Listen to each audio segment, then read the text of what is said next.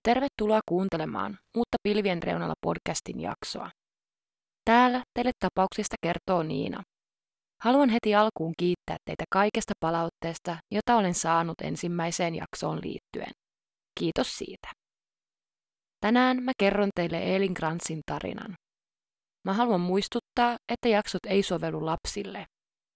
Mennään sitten suoraan tämänpäiväisen tapauksen pariin.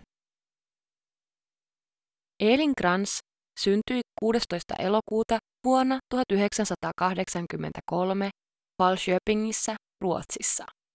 Siellä hän kasvoi yhdessä äitinsä, isänsä sekä viiden sisaruksensa kanssa. Elin oli vasta muuttanut Göteborgiin, koska oli päässyt kouluun opiskelemaan kosmetologiksi. Hän asui siskonsa Marian ja tämän miehen Davin luona, kunnes löytäisi kaupungista oman asunnon. Eelin oli läheistensä mukaan ollut iloinen, eläväinen ja kiltti ihminen, joka viihtyi kavereidensa kanssa sekä juhli paljon.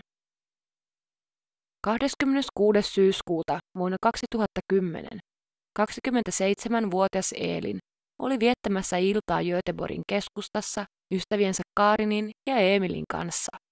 Noin kello 12 Eelin lähti tapaamaan opiskelijatuttavaansa, jonka kanssa he eivät olleet aikaisemmin käyneet ulkona. Nyt he olivat kuitenkin päättäneet lähteä yhdessä yökerhoon. Puoli neljän aikaan yöllä Eelin poistui yökerhosta ja palasi tapamaan ystävänsä Kaarinia. Yhdessä tytöt lähtivät hakemaan ruokaa pikaruokaravintola Sibyllasta. Siellä oli kuitenkin ollut niin pitkä jono, että he eivät päässeet lähtemään kotiin sillä raitiovaunulla, kun olisivat halunneet. He suuntasivat pysäkille syömään ja odottamaan seuraavan vaunun tuloa. Raitiovaunu tuli kuusi minuuttia yli neljä ja tämän kyytiin he astuivat. Alkumatkasta Eelin ja Kaarin istuivat ja juttelivat kahdestaan. Yhtäkkiä tuntematon nuori mies liittyi heidän seuraansa. Tytöt ei kuitenkaan olleet kiinnostuneita juttelemaan tämän kanssa, joten mies poistui kauemmaksi istumaan. Eelinin oli tarkoitus jäädä Kaarinin luokse yöksi, mutta olikin muuttanut mieltään ja halusi kotiin siskonsa luokse. Kaarin jäi aikaisemmalla pysäkillä pois kyydistä ja Eelin jäi yksin raitiovaunuun. Jäädessään yksin hän nukahti hetkeksi ja heräsi, kun raitiovaunun kuljettaja tuli häntä herättämään. Kuljettaja kertoi, että seuraava pysäkki on päätepysäkki, eli Temperatursgatanin pysäkki, joka kuului Länsmansgordenin kaupungin osaan. Eelin oli kiittänyt kuljettajaa ja kertonut nousevansa kyydistä ennen kuin vaunu kääntyisi takaisinpäin keskustaan. Elinin olisi oikeasti pitänyt jäädä jo useampaa pysäkkiä aikaisemmin, Gruppegårdsgatanin pysäkillä. On outoa, että Elin uskalsi jäädä kyseisellä pysäkillä, koska oli Kaarinin kanssa aiemmin jutellut, että alue on vaarallista eikä uskaltaisi koskaan mennä alueelle. Tässä vaiheessa sama mies, joka oli jo aikaisemmin tyttöjen kanssa jutellut, liittyi jälleen Elinin seuraan. Eelin ei ollut kiinnostunut juttelemaan miehelle, mutta tämä jäi väkisin hänen seuransa. Eelin ja kyseinen mies jäivät kyydistä Temperatyrskaatanin pysäkillä yhdessä. Seuraavana päivänä Eelinin perhe huolestui, sillä kukaan ei ollut nähnyt tai saanut yhteyttä naiseen edellisillan jälkeen. Perhe oli lähtenyt etsimään Eeliniä sekä levitelleet kuvia tästä lähialueelle, jospa joku olisi sattunut näkemään tämän.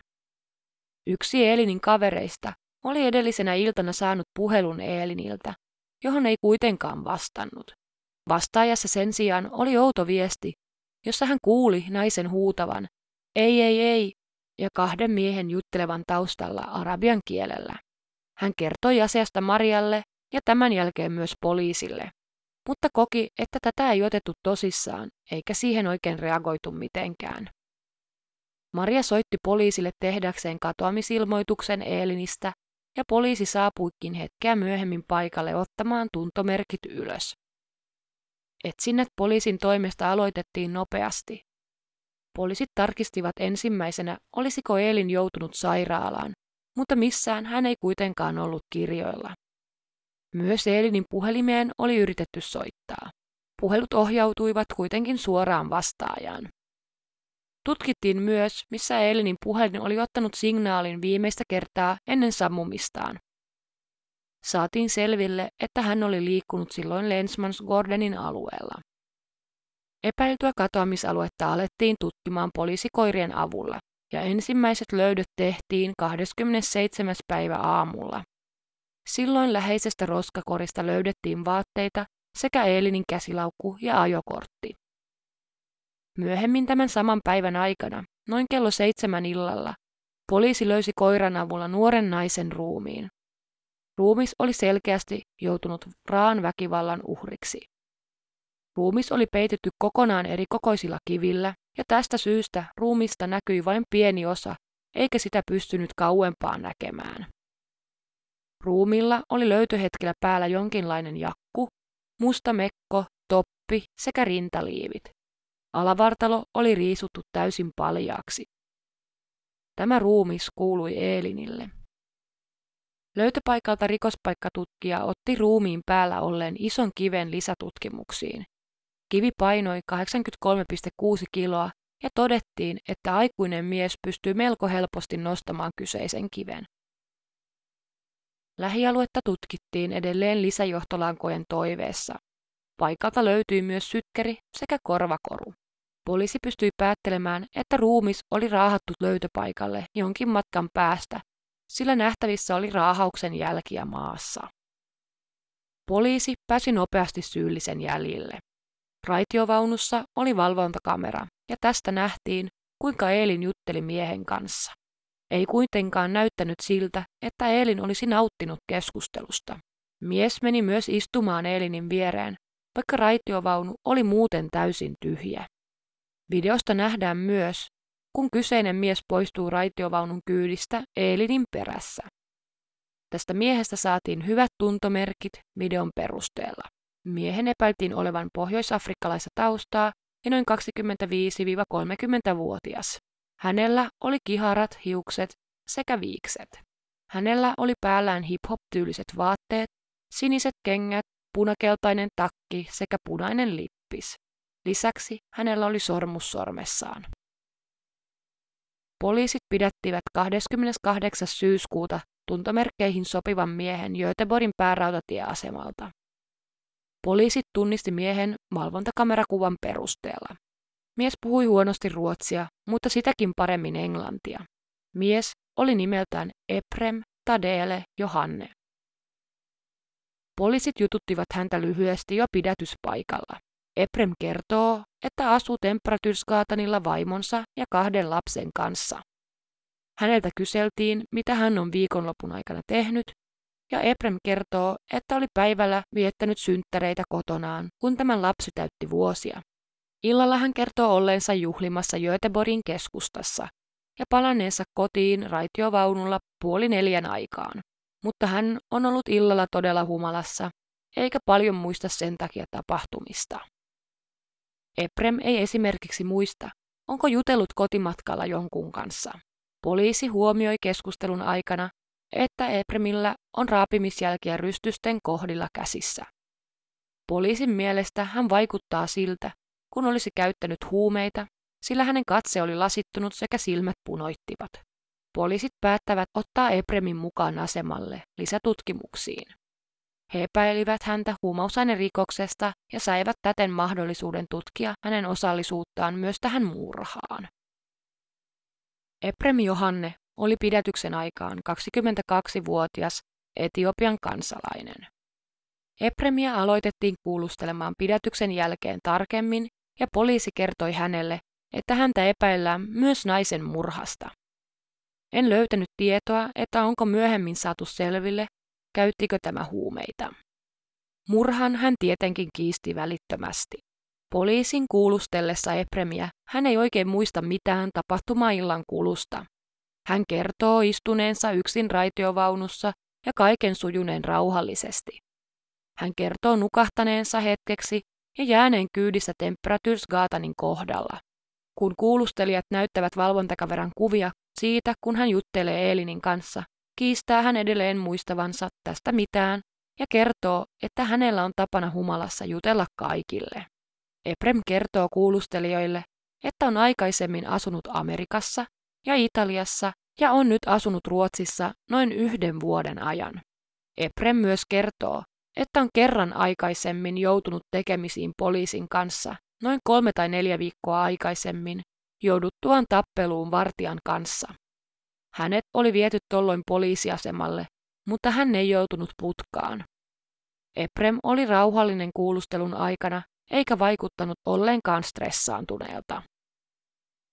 Kuitenkin seuraavissa kuulusteluissa hän kertoi erilaisen tarinan. Eprem kertoi, että oli nähnyt Eelinin istumassa raitiovaunussa ja pysyäkseen hereillä tämä oli mennyt juttelemaan hänen kanssaan. Eelin ei kuitenkaan vastannut mitään, hän ainoastaan pudisteli päätään. Hän oli kuitenkin noussut Eelinin perässä raitiovaunusta, mutta oli varma, että ei ollut Eeliniä tappanut. Sen sijaan hän kertoi, että näki kaksi tuntematonta miestä Eelinin kimpussa. Tämän nähtyään hän olisi säikäyttänyt miehet pois paikalta ja yrittänyt auttaa Eeliniä. Hän väitti jopa elvyttäneensä tätä. Tästä syystä hän olisi piilottanut Eelinin tavarat ja omat vaatteensa läheiseen roskikseen, sillä ei halunnut tulla liitetyksi tapahtuneeseen, koska ei ollut syyllinen siihen. Myös Eelinin kavereita kuulusteltiin asiaan liittyen, mutta heidän osallisuuttaan tapahtuneeseen ei epäilty missään vaiheessa. Iida, jonka kanssa Eelin yökerhossa oli ollut, koki Eelinin käyttäytyneen oudosti illan aikana, ihan kun olisi ollut jonkin toisen aineen vaikutuksen alaisena kuin alkoholin.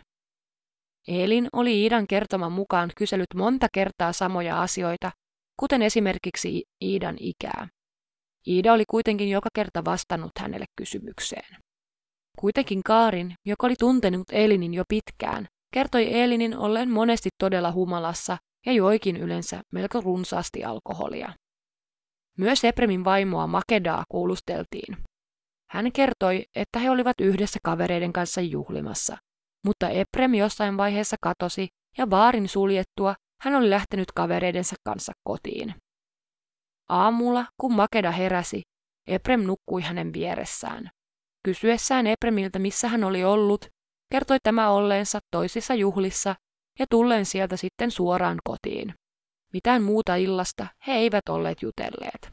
Makeda myös todisti, että roskiksesta löydetyt vaatteet kuuluivat Epremille. Toki silloin hän luuli poliisin hakeneen nämä vaatteet heidän kotoaan. Tutkintoja jatkettiin edelleen kuulusteluiden aikana.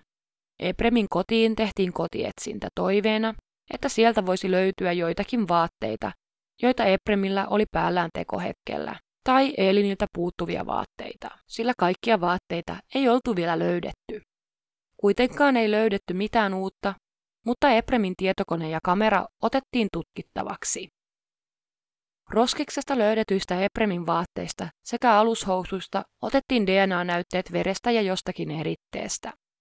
Eritteen epäillään olevan peräisin limakalvoilta joko suusta, nenästä tai emättimestä, mutta sen tarkemmin ei osattu sanoa, mitä se oli.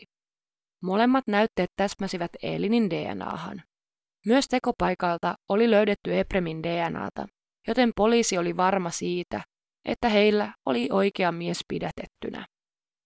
Poliisin teoria oli, että Eprem oli ensin yrittänyt raiskata Eeliniä jonka jälkeen oli tappanut hänet kuristamalla. Eelinia oli todennäköisesti myös lyöty kivillä, sillä niitä oli tekopaikan lähettyvillä runsaasti, sekä ruumis oli piilotettu näiden alle. Myöhemmin ruumiinavauksessa viralliseksi kuoleman syyksi paljastui tukehtuminen kuristamisen seurauksena. Eelinillä oli ollut alkoholia veressä noin 1,6 promillea, joten hän oli teon aikaan täysin puolustuskyvytön. Käräjäoikeus päätti olla uskomatta Epremin teoriaa kahdesta tekijästä, sillä heillä ei ollut mitään todisteita tästä. Epremiä vastaan nostettiin syytteet raiskauksen yrityksestä sekä murhasta. Käräjäoikeus tuomitsi hänet istumaan 18 vuotta vankeutta ja tuomion jälkeen hänet karkotettaisi pois maasta takaisin Etiopiaan. Hän ei kuitenkaan tule istumaan tuomiosta kuin 16 vuotta sillä karkoituspäätöksen takia tuomiosta lyhennetään kaksi vuotta. Käräjäoikeuden tuomiosta kuitenkin valitettiin, koska Eprem ei missään vaiheessa myöntänyt syyllisyyttänsä tekoon. Tämän ansiosta tuomion käsitteleminen siirtyi hovioikeuteen. Hovioikeudessa syyttäjä vaati Epremille elinkautista vankeusrangaistusta, murhan lisäksi myös törkeästä raiskauksesta. Ruotsissa elinkautiselle ei ole määritelty minimi- eikä maksimipituutta, vaan tuomio katsotaan tapauskohtaisesti. Hovioikeus kuitenkin päätyi tulokseen, että käräjäoikeuden antama tuomio astuisi voimaan. Eprem joutui vankilarangaistuksen lisäksi maksamaan Elinin perheelle korvauksia, noin 600 000 kruunua, eli noin 58 000 euroa. Eprem istui tuomiotaan aluksi Nortelien korkeimman turvallisuusluokan vankilassa, mutta hyökänneensä siellä toisen vangin kimppuun hänet siirrettiin Salberin vankilaan.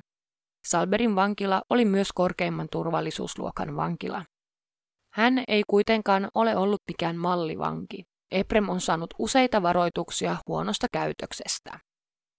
Eprem on vaatinut, että hänet siirrettäisiin istumaan tuomiotaan Etiopiaan, sillä hän kokee, että häntä ei ole kohdeltu hyvin Ruotsin vankiloissa.